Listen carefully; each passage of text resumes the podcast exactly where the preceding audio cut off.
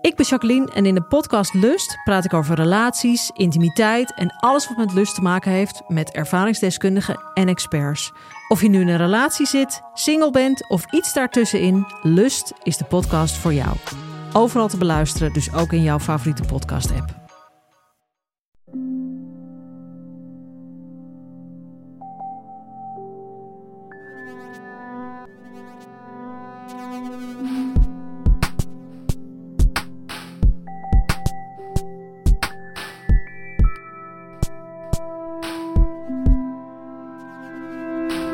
Dit is Relaas, waarin je een verhaal hoort dat verteld wordt door iemand die het zelf heeft meegemaakt. Bij het verhaal van Pascal, dat je zo meteen krijgt, daar hoort muziek bij. Afrikaanse muziek, origineel gebracht door Paul Simon. Maar verder in deze podcast hoor je de versie door een heel bekende Belgische en Gentse muzikant. Ik kan nog niet verklappen wie. Pascal heeft zelf ooit muziek gespeeld, maar was niet zo eenvoudig. Haar moeder bouwde dat bijvoorbeeld liever niet. Pascal was tiener in de jaren 70 en daar kan je je van alles bij voorstellen. Dit is het relaas van Pascal.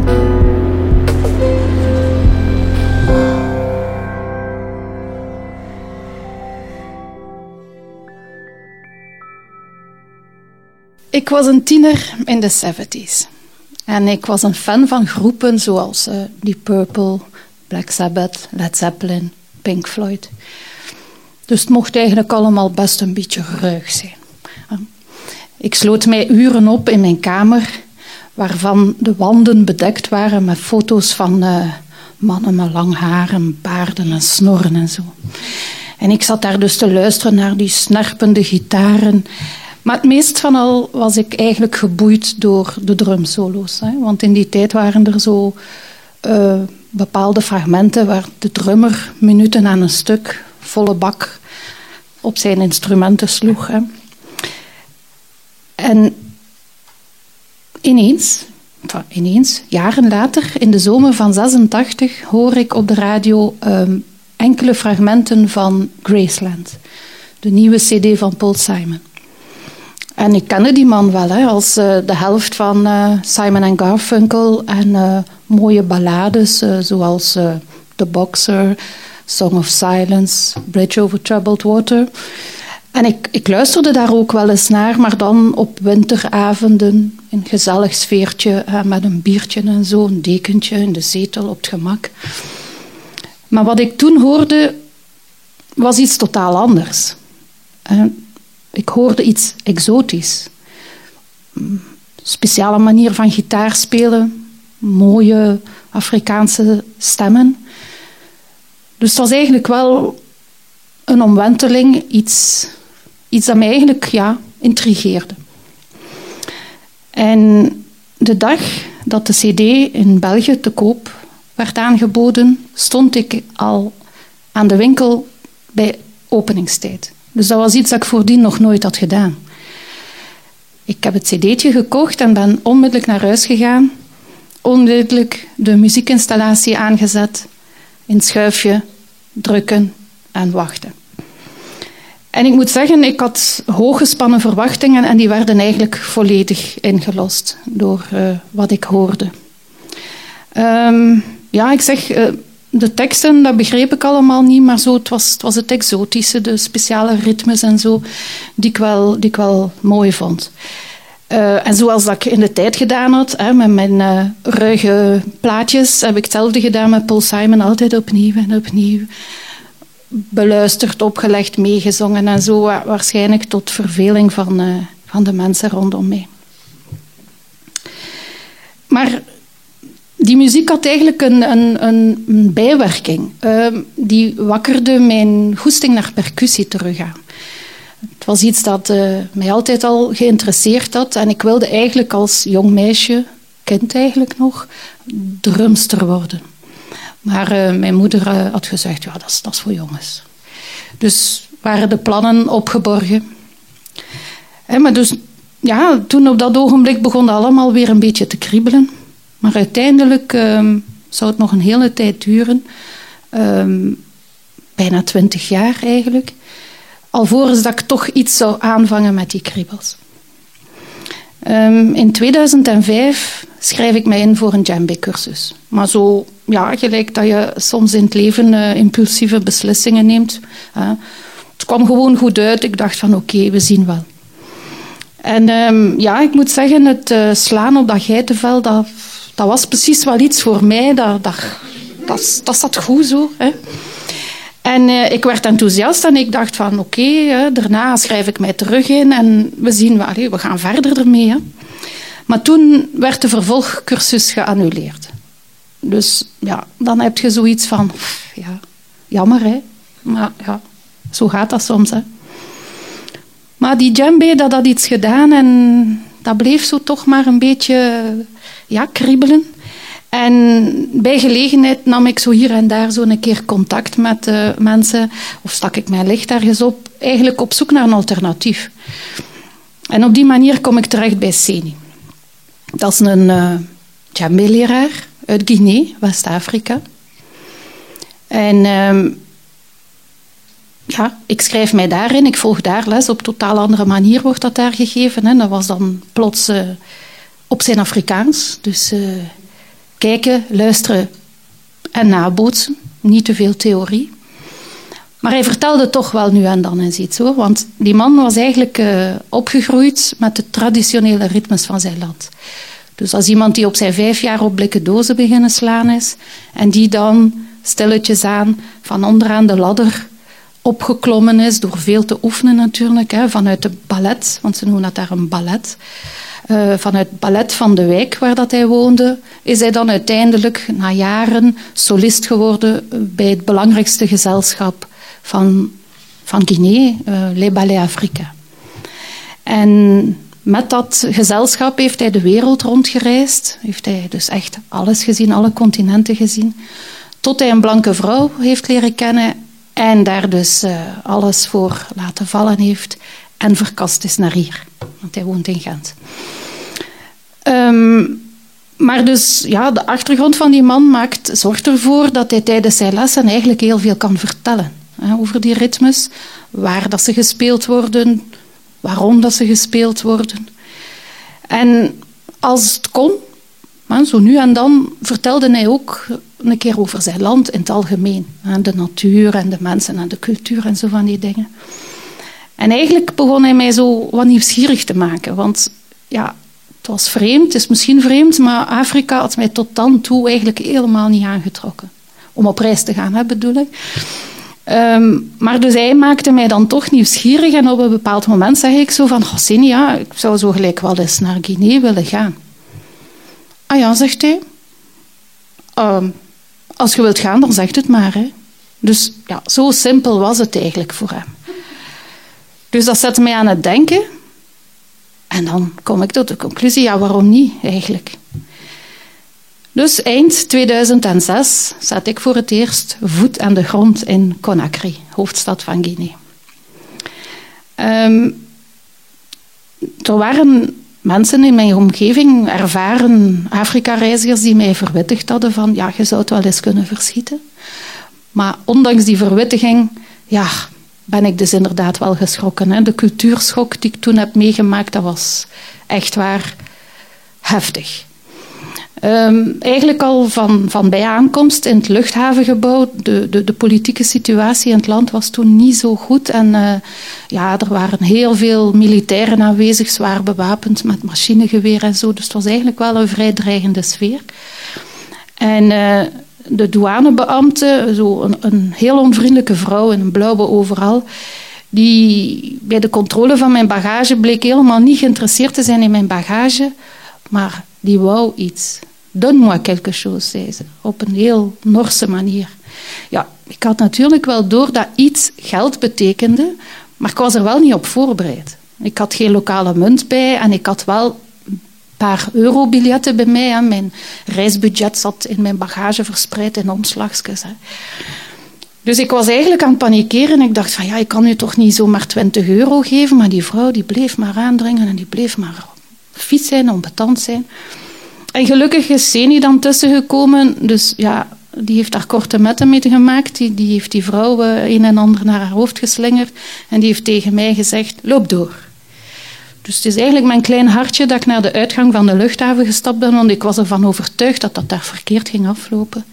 Maar nee, ja. enkele ogenblikken later stond ik buiten. Niks gebeurd. Ja, vooral de eerste dagen was ik helemaal ondersteboven hè, van alles wat ik zag en hoorde en meemaakte. Maar ik voelde mij ook eigenlijk thuis, vrij snel thuis. Um, want wat Seni verteld had, dat klopte eigenlijk allemaal. De natuur is daar groen, uitbundig, muziek altijd aanwezig, omnipresent. En de mensen zijn echt bijzonder uh, hartelijk gul. Ik heb daar heel veel cadeautjes en, en, en kleinigheden gekregen, zomaar. Hè, dus, uh, of, of als welkomstgeschenk of zomaar. Um, beschilderde schelp, een stukje fruit, uh, een zelfgemaakt armbandje, zelfs een bankbiljet. Uh, en dat, ja, de mensen zijn de schuld. En dat ondanks het feit dat zij toch heel wat gezinnen in, in armoede leven, moet ik wel zeggen. Ze hebben echt niet zoveel.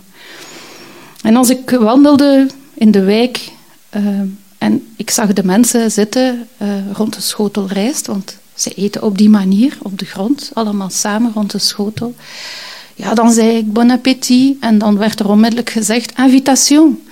Dus dat wil zeggen van kom erbij zitten, er werd plaats gemaakt voor mij. Dus ja, um, ik was daar eigenlijk wel regelmatig aangedaan. Maar um, wat mij het meeste heeft ja, beklijft eigenlijk, is het volgende. Um, ik uh, wandelde tussen de nauwe steegjes, zo tussen de huizen, op weg naar de huisarts. Het was uh, op het eind van mijn verblijf. En ik had uh, steriele naalden en spuiten meegebracht. En ik dacht van ja, ik heb die nu zelf niet meer nodig, dus ik kan die maar net zo goed aan de huisarts geven. Dus we waren op weg naar die man en we worden daar door zijn vrouw hartelijk ontvangen. Maar ze zegt, ja, hij is net vertrokken naar het ziekenhuis, maar dat is geen probleem, hij zal niet lang wegblijven, je kunt hier ook wel wat wachten. Uh, we beslissen om buiten te wachten onder een boom. En uh, op een klein pleintje eigenlijk, tussen het huis van de huisarts en, en de buren. En we zitten daar zo wat rond te kijken naar wat er gebeurt rondom ons. En aan de overkant zie ik een echte stokoud, graadmager vrouwtje, helemaal in elkaar gezakt op een stoel in de blakende zon. En een paar meter verder een, een man, een vrouw en twee kinderen die aan het eten zijn. En als de vrouw in mijn richting kijkt, dan steek ik mijn hand op om ze te begroeten en ze knikt. En ze wenkt mij. En Senie zegt mij, ja, ze heeft je begroet, dus je moet tot bij haar gaan. Dus ik steek over en ik geef de vrouw een hand en ik ondersteun met mijn linkerpols, met mijn linkerhand, pardon, mijn pols. Hè. Dat is een teken van respect. En omdat ik boven de vrouw uittoren, ga ik op een knie zitten, zodanig dat ik op haar hoogte kom te zitten. En ze kijkt mij recht in de ogen en ze prevelt iets, ze mompelt iets in soesoe, wat ik uiteraard niet begrijp. Seni zit te ver om, om te vertalen, maar ik zie dat de man die wat verder zat te eten, zich ondertussen had rechtgesteld en naar mij kwam. Dat is mijn moeder, zegt hij. En die vrouw fluistert iets tegen haar zoon en hij zegt: uh, Mijn moeder vindt je vriendelijk en ze nodigt je uit om samen met haar te eten. Nu, ik had gezien dat die vrouw een diep bord in haar schoot had. Ik had ook gezien dat daar eigenlijk maar een bodempje rijst in lag, overgoten met een beetje saus. Geen vlees, geen vis.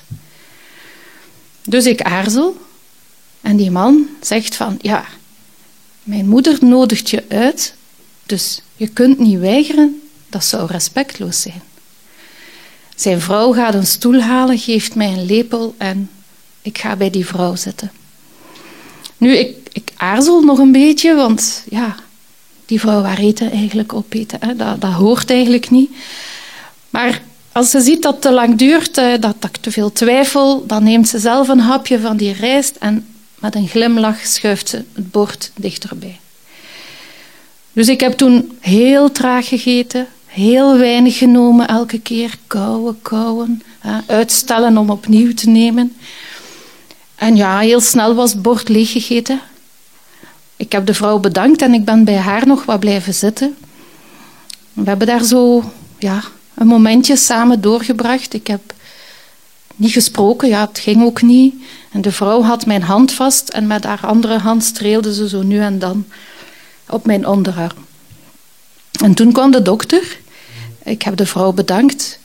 ben langs de man langs gegaan en die zei: Merci, je hebt mijn moeder heel blij gemaakt. Nu, na het eerste bezoek ehm, heb ik uh, het, het, land bijna jaarlijks nog bezocht. Um, ik heb ook elke keer geprobeerd om, om iets te doen, om op een of andere manier een beetje bij te dragen. Maar uh, ik raakte uiteindelijk totaal gefrustreerd, want uh, de mensen hebben daar zo weinig. Zoveel zaken die wij vanzelfsprekend vinden, zijn er gewoon niet. En de inspanningen die ik leverde, ja, dat stelde eigenlijk niet veel voor. Hè. Dat is minder dan die druppel op die hete plaat. Dus geleidelijk aan begon de idee te groeien om eventueel met een VZW iets te kunnen doen. En um, in november 2015 uh, hield ik samen met enkele vrienden VZW Guinea boven de doopvond. Guinea is een Soussou-woord en staat voor vrouw. En er is een, lokaal verhaal dat zegt dat uh, in de 15e eeuw, toen de Portugezen als eerste blanken de kust van West-Afrika ontdekten, dat ze een gesprek probeerden aan te knopen met um, vrouwen die kleren aan het wassen waren in de rivier. En dat ze eigenlijk probeerden te achterhalen waar ergens zijn wij toegekomen. Maar ja, als je elkaar niet begrijpt, dan kom je tot misverstanden.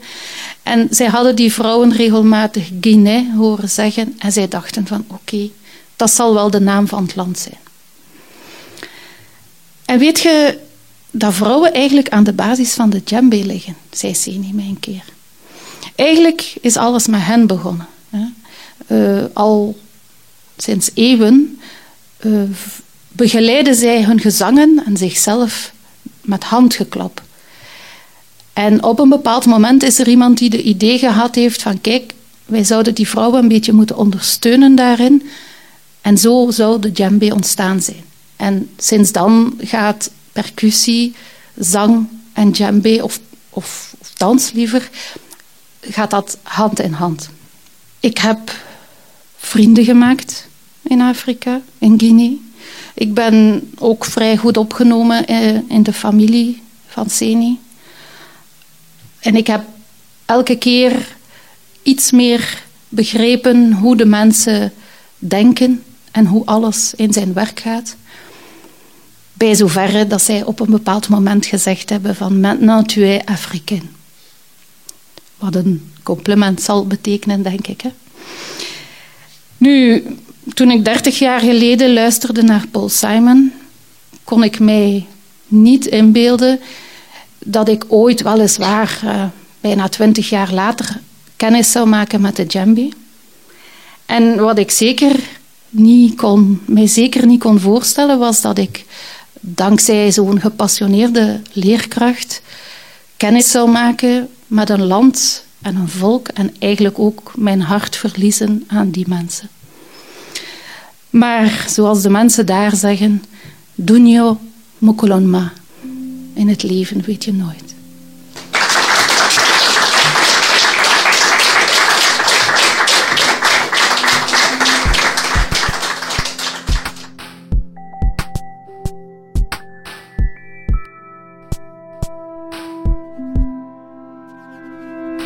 Dat was het relaas van Pascal.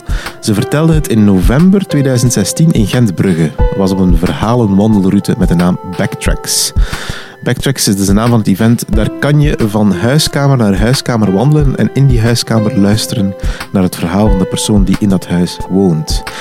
En als klap op de vuurpijl staat er in die woonkamer ook nog een coverband. En in dit geval stond daar een topmuzikant, Sion. Maar even nog zeggen dat wij Relaas zijn. We zijn een groep verhalenliefhebbers. Wij organiseren elke maand een vertelavond in Gent. Als je daar eens bij wil zijn, dat kan.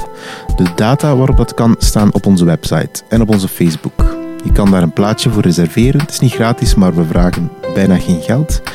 Uh, maar haast je daarvoor, want de avonden zijn meestal heel snel volzet.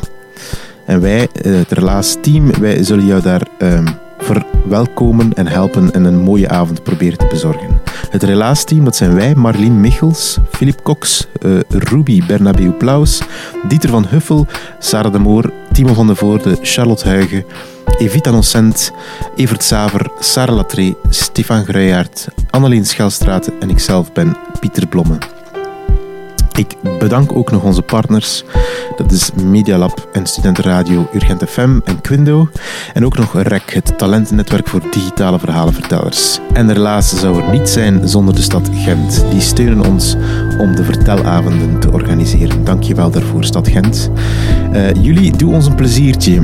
Deel je favoriete verhaal online op Facebook, op Twitter. Of stuur het in een privéberichtje naar iemand waarvan je denkt van... Hmm, die moet zeker dat verhaal gehoord hebben. Andere mensen leren zo relaas kennen, maar misschien ook help je die persoon ook door eens een verhaaltje naar hem te sturen. Dankjewel en tot een volgend relaas.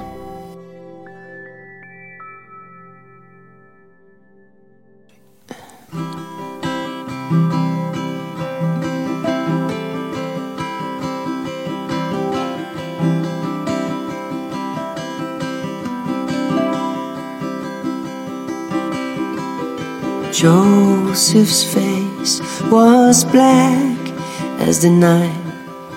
His pale yellow moon shone in his eyes.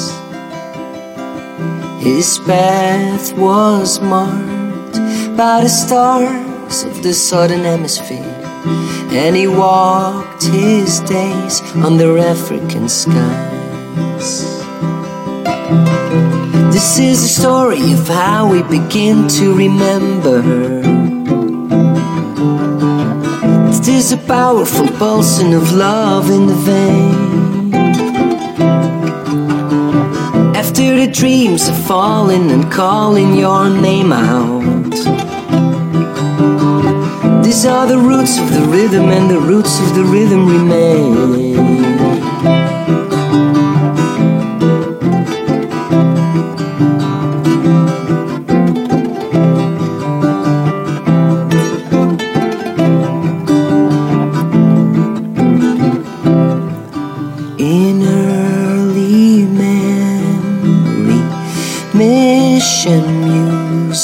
Was ringing around my nursery door.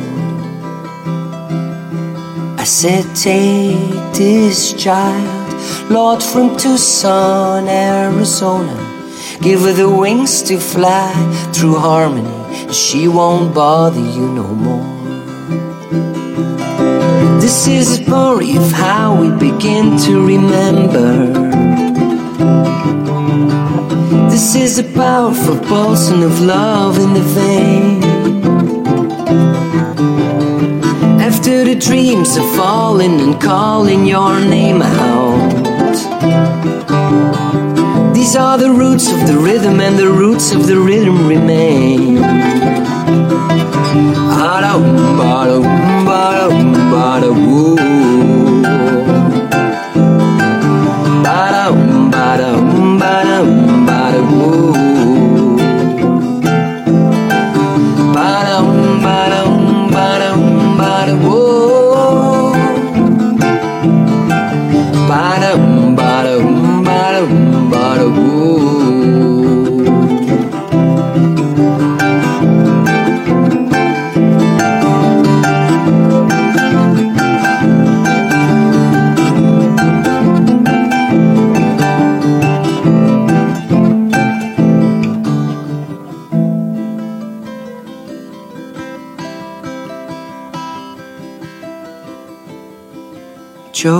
Joseph's face was black as the night. His pale yellow moon shone in his eyes. His path was marked by the stars of the southern hemisphere, and he walked his days under African skies. This is a story of how we begin to remember. This is a powerful pulsing of love in the vein. After the dreams are falling and calling your name out. These are the roots of the rhythm, and the roots of the rhythm remain.